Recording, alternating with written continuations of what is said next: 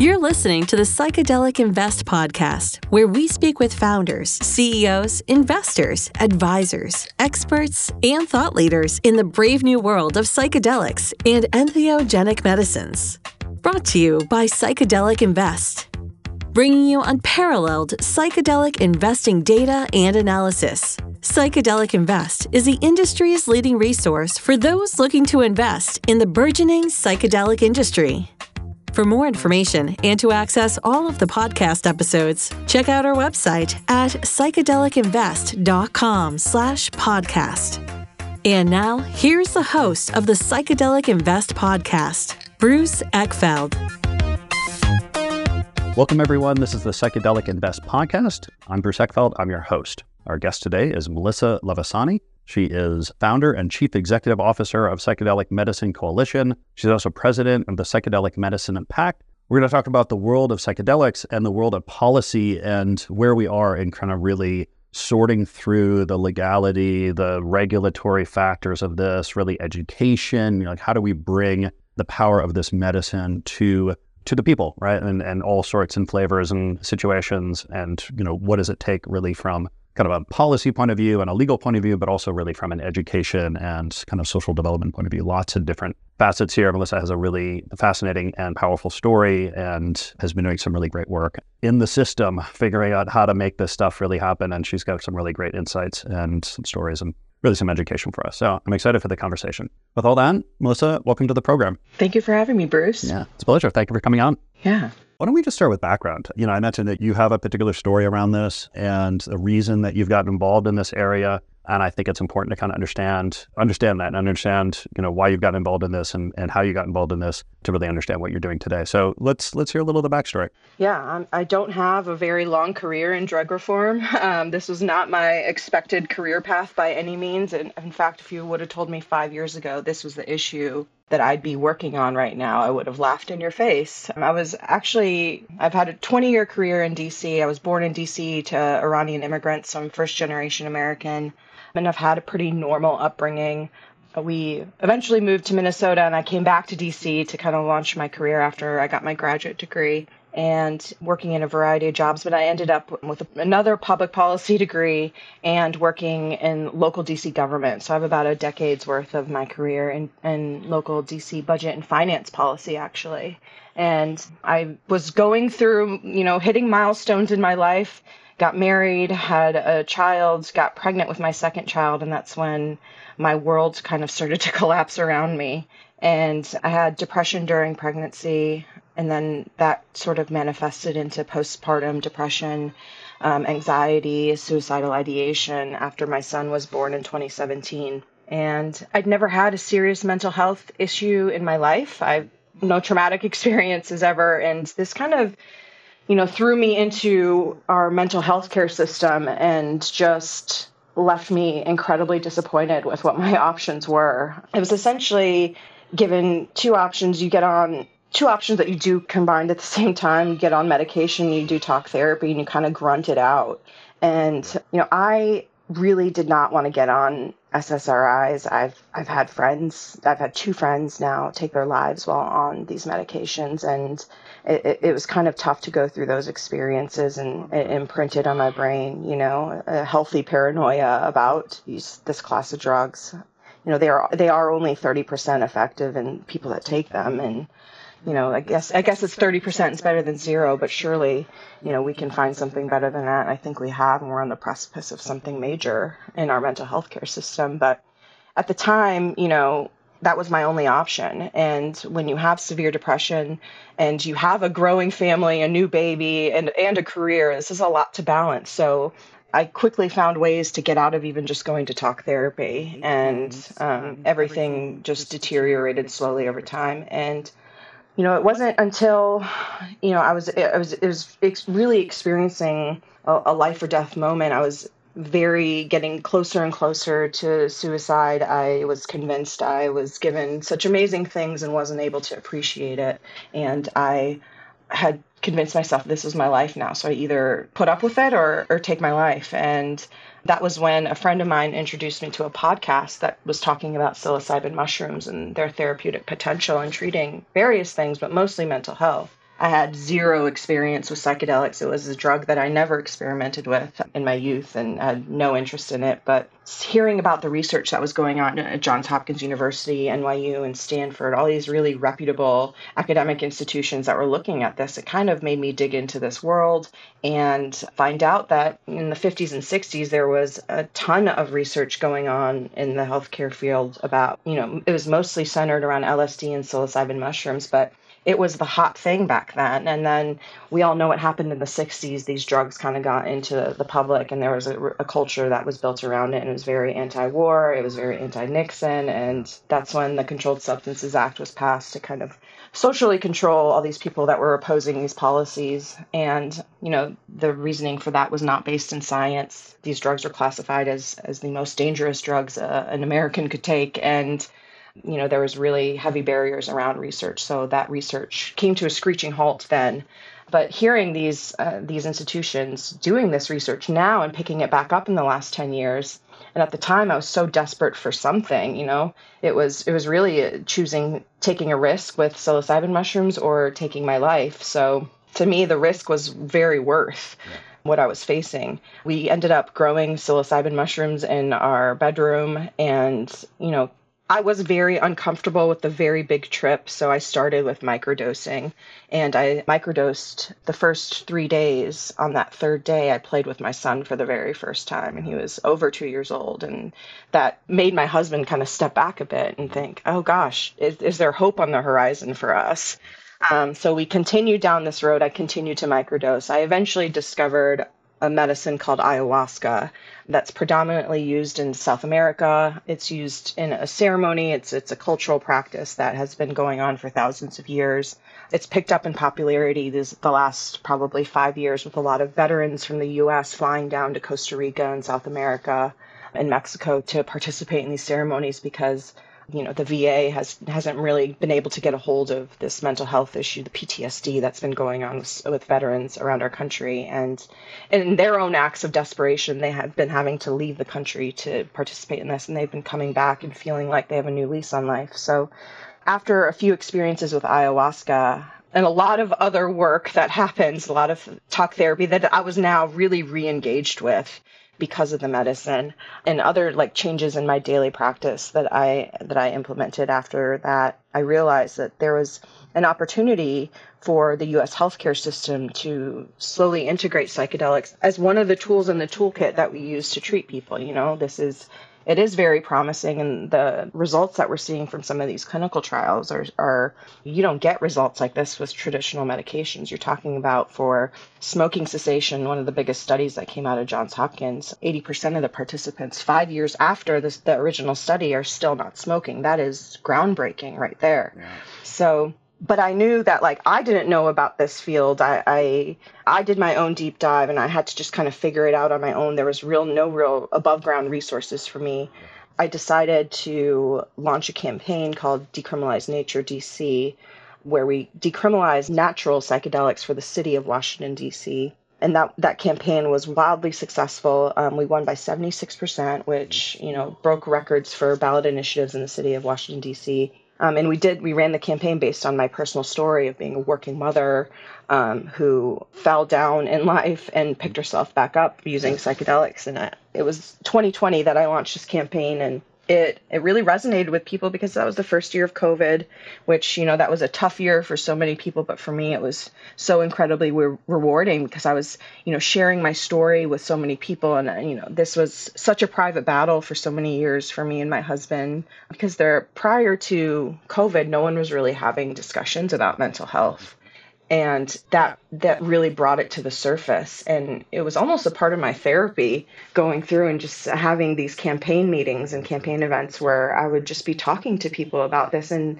people sharing with me then instances of their mother having postpartum or their wife, their sister. And I suddenly realized that we have a very major issue in our country that how is it that every single person I'm talking to has been connected with a mental health issue or an addiction issue? And COVID it kind of brought these to the surface, and you know, and now it's maybe it is a coincidence that now psychedelics are picking up some momentum. You know, this this is the universe not to get too hippy dippy, and um, I'm definitely not a traditional type of um, activist for psychedelics. I, I am very much like live a very average life. Um, you know, I, I take my kids to school. We go to all sorts of sports activities. I, I live a very normal life that um, a lot of people in the psychedelic space um, you know don't traditionally live. It's it's it's an interesting movement mixed with legacy people that have been fighting this fight for decades, and and then so the younger generations, 20s and 30 year olds that uh, feel really passionate about this issue and you know have gone to Burning Man for, for, since the beginning of time you know and I and I've never attended Burning Man that's not like my kind of event um, yeah. it's cool if that's for you but it's definitely you know in a desert for two weeks it's like I I've got too much on my plate with my family to do stuff like that at this point in time. But yeah, it's it, it's fascinating. So I ran this campaign and it was incredibly successful and I wanted to continue my work in this space and you know I have I have put two decades of time into Washington DC. I have friends and colleagues that work in the local and federal level in Congress for former members or are consultants and lobbyists and I was like, how can I utilize the relationships and the network that I have built for psychedelics? And I realized that there was a need for education for members of Congress. Just kind of watching the cannabis reform movement over the last 10 to 20 years and seeing how it was pretty disjointed and you know there's a, a very big push for state reforms to happen and then the federal government was lagging behind and then suddenly we realized oh this is a federal issue that needs to be addressed. You know cannabis is still a schedule 1 substance to this day which puts companies and people who use cannabis in a precarious situation and you know there's a lot of tax implications that have harmed a lot of businesses and you know not enough reg- regulations around it and how can we ensure that while the psychedelic medicine issue is, is slightly different from cannabis because cannabis is a play for more recreational use. And I think with psychedelics, at least initially, the initial applications of psychedelics will be in a medical context. But how can we take what happened with cannabis and learn less, some lessons learned from that movement and apply that to psychedelics? And I knew that hitting the ground running and just getting members of Congress up to speed on the long history of psychedelics. Because if, if I misunderstood what psychedelics were, surely these members of Congress who are generations ahead of me and have um, probably have lived through what has gone on in the 60s and 70s and maybe something you know i'm sure there are members of Congress that actually experimented on their own in different contexts. But, you know, creating an organization, that's when I started Psychedelic Medicine Coalition in January 2021. And we've educated 250 member offices so far. We've held two congressional briefings and multiple fly ins where advocates from around the country, stakeholders from the movement come to Washington, D.C. We take them to the Hill take them to specific offices and we let them share what the potential of this space is. And it's been really exciting to have these conversations and it's it's difficult conversations but also like you know when you walk in the door and you look like a traditional lobbyist you're wearing a suit and you know you don't have crazy colored hair and you're you are not what the staffers and the members expect to see. And it's very disarming when uh, you know a working mom comes in and starts talking about psychedelic drugs and the potential of them in the US and and I think that's why the veteran argument has been really effective in changing a lot of hearts and minds in Congress because a veteran like what they've sacrificed so much for this country and you know they are usually really amazing law abiding citizens. They want to do the right thing. Like they're not just trying to get high, they're dealing with some really serious mental illness and they're desperate for a solution. And I think that we can take this discussion and apply it to so many other different demographics of people. I think that our country is ripe for a change and you know there's a lot of movement and indications that's going to change. It just is going to take a, a, collective effort on our part to do this the right way and advocate for the right things. I mean you know so i have a, a page full of questions Let, let, me go back actually to the a part of your story that I thought was interesting when you said, you know, you, you had hesitation or you, you started with microdosing uh, because you were worried. Like, what was it that you were worried about? Was this the kind of the legal aspect of it? The, you know, what the experience was going to be like? Like, what were the hesitations you had once you saw that, hey, there might be some help here, but not know, really knowing this medicine or how to take it or what it was really in, entailed? I think I really misunderstood what a psychedelic experience was like. I think that I was concerned about me losing control of myself and, you know, and also like you hear people go through psychedelic experiences and they relive things that they didn't even realize they went through or they blocked out in their mind. I was afraid of what I was going to find in that. And that's why with the microdose and then, you know, I I felt silly things like before my ayahuasca ceremony, I was like, am I going to come out of this and be like a hippie vegan? You know, am I, am I going to change who I am at the core?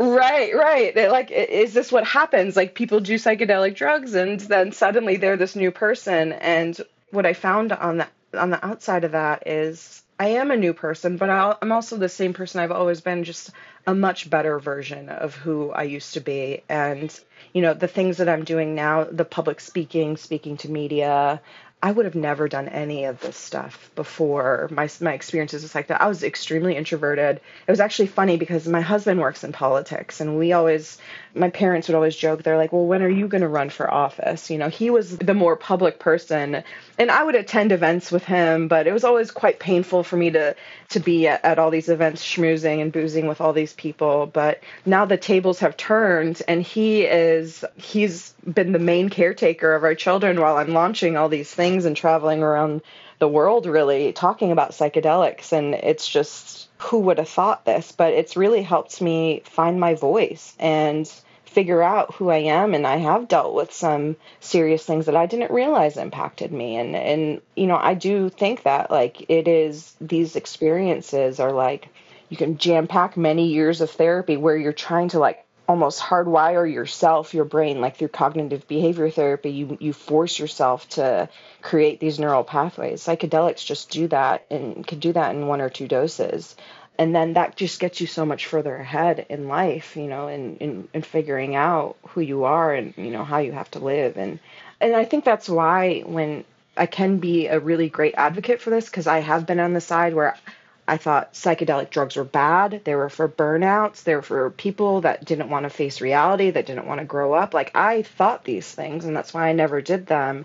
And then you come out and you're like, oh, like I've seen the light now. I, I know what these experiences can be like, and I know how amazingly transformative it can be for not only that person, but the person's family and children who who watch them, you know, kind of fall and come back up. Like what this has done for my family in general has just been it's brought us so much closer. And um, i don't know if we would have had that before my experiences with psychedelics.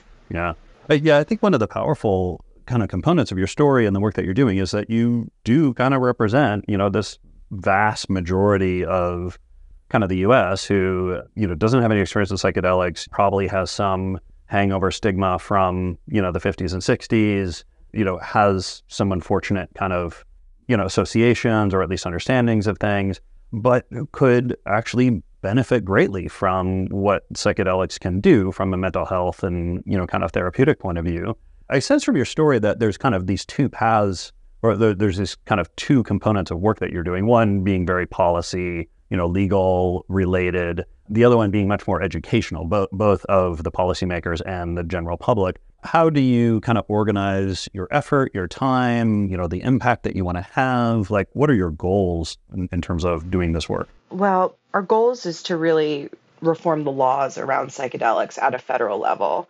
Your first thought in thinking that as well, obviously, you need to lobby Congress for that.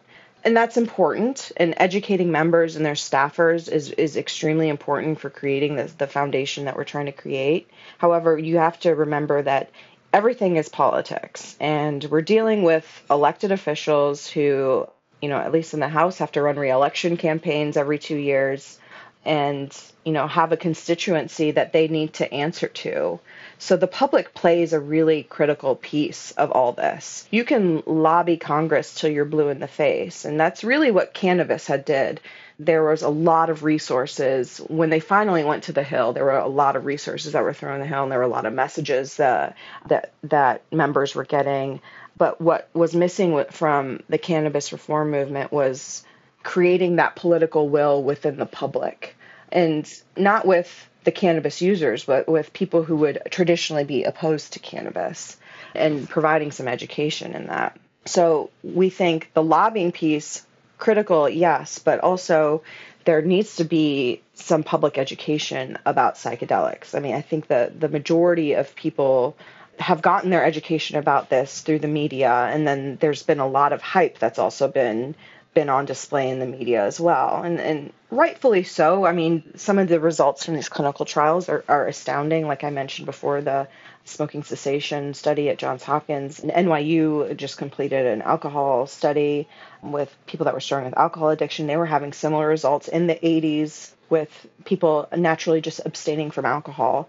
And you know the media sees that and they like the click so they're going to be like this is the new thing that's going to transform society. And i do believe that like this can be transformative for our society. However we have to be sure that when you're talking about psychedelics and these are very powerful drugs and they aren't for everyone and we still quite don't understand which of the psychedelics and there's a, a few different kinds that which is right for each person, you know, and you know, right now there's an assumption that if you have a family history of schizophrenia, like you should just abstain from that, but we haven't really pinpointed that. There there's no data supporting that. We're just saying that cuz we don't quite know yet. There's some medicines that aren't aren't okay for people with bipolar disorder. But again, like we don't have the data to support that. So while we are lobbying Congress for this federal funding for research so we can figure all these things out, we will be we're currently raising money to run a national messaging campaign that hits communities that you know aren't traditionally a part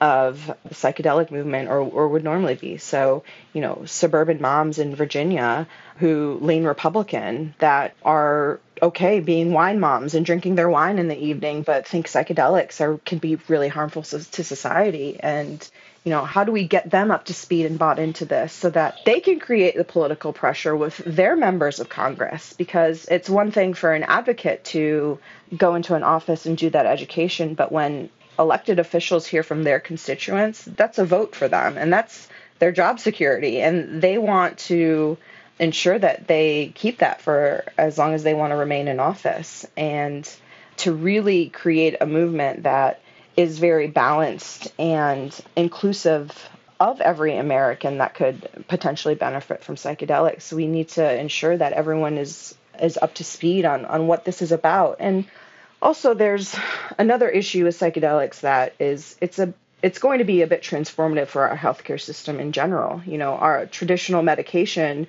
you're prescribed by a doctor, you go to a pharmacy, you pop your pills, whether it be daily, if you're on antidepressants, it's every day for the indefinite future. Psychedelics pose a different paradigm in healthcare where this is an, an hours long experiment. It, it can vary from the type of medicine you take. Psilocybin could be three to four hours. MDMA it just completed their last clinical trial, and they're about to start commercializing MDMA for PTSD. That's that can be a four-hour experience. So that is facilitated with two people in the room with you at all times and there's preparation sessions that you have to do for that and there's integration that you do have to do after that and that's where the real work is done so it's not as simple as popping a pill and feeling better it's to have this experience and then you know talk to a licensed professional about this experience and what was uncovered. And it, it isn't really easy work to do. Um, it's still really difficult to overcome mental health. And my journey has been while it's been extremely positive and transformative for my life it's it's been very up and down in unexpected ways. And I've made it through because I've been willing to do what I need to do to get through it. And it's just changing the way that Americans receive healthcare and you know heal themselves. And and I think it's I think it's welcome. I think that people yeah, I think that people are have tried antidepressants, have tried anti-anxiety drugs. maybe feel a little better, but you know, they don't feel 100% whole and would be open to trying something else. It's just making sure they understand that this is this is not as simple as popping a pill. Like you're you're going to be it's a process that you've got to be committed to, but once you get through on the other side, you're so much better off and you have long lasting results. You know, we're only talking about one or two doses of these medicines, and that alone can be transformative for people's lives. But it's not as simple as how we take medicine now. Um, walk us through a little bit of the organizations, just so we understand, you know, mm-hmm. how how are these structured, what their intentions are, how you're kind of leading them. Yeah. So the first organization is Psychedelic Medicine Coalition. This is the one I've dedicated most of my time to. That is a member association that's focused on industry and stakeholders in the movement. So um, there is a, a, growing amount of small pharmaceutical and biotech companies that have entered this space and entered into clinical trials with the FDA. There are practitioner groups. You know, there's there are therapists who are getting training. So there's training companies out there that are getting people specific licensure to do psychedelic assisted therapy. So those types of groups, they are really the demographic we're targeting with Psychedelic Medicine Coalition. And then we have psychedelic medicine advocacy and our PAC. And the, the advocacy side, PMA, um, that is the public facing side of the work that we're doing with the public education. And then eventually, when we get the public up to speed about psychedelics and we, and we have buy in and we've kind of neutralized any real opposition to this issue, then we can have start having fun with the, the political action committee and playing with the election cycle because you know our our system is set up the way it is. It, it's very much pay to play you can have your opinion about pay to play politics. I have my personal opinion, but like I understand that there's something much bigger going on, and to to you got to honestly like play with the big boys here, um, and to really provide cover for elected officials to that have stuck their neck out early. You know, we you know that is one of our first goals with our PAC is that we have a kind of this amazing bipartisan group in Congress that's forming that have stuck out their necks very early on this issue when it could be perceived as controversial and could cost them their own re-elections, but really believe in this. And um, this is as wide ranging as Cory Booker from New Jersey, Rand Paul, to a lot of surprisingly Texas Republicans and pretty conservative Texas Republicans that have gotten on this issue and are standing up for this based on what they've heard from veteran constituents of theirs. And we want to ensure that no one can run against them to, you know, so that they can remain in office, continue this work, and also recruit more of their peers to this issue.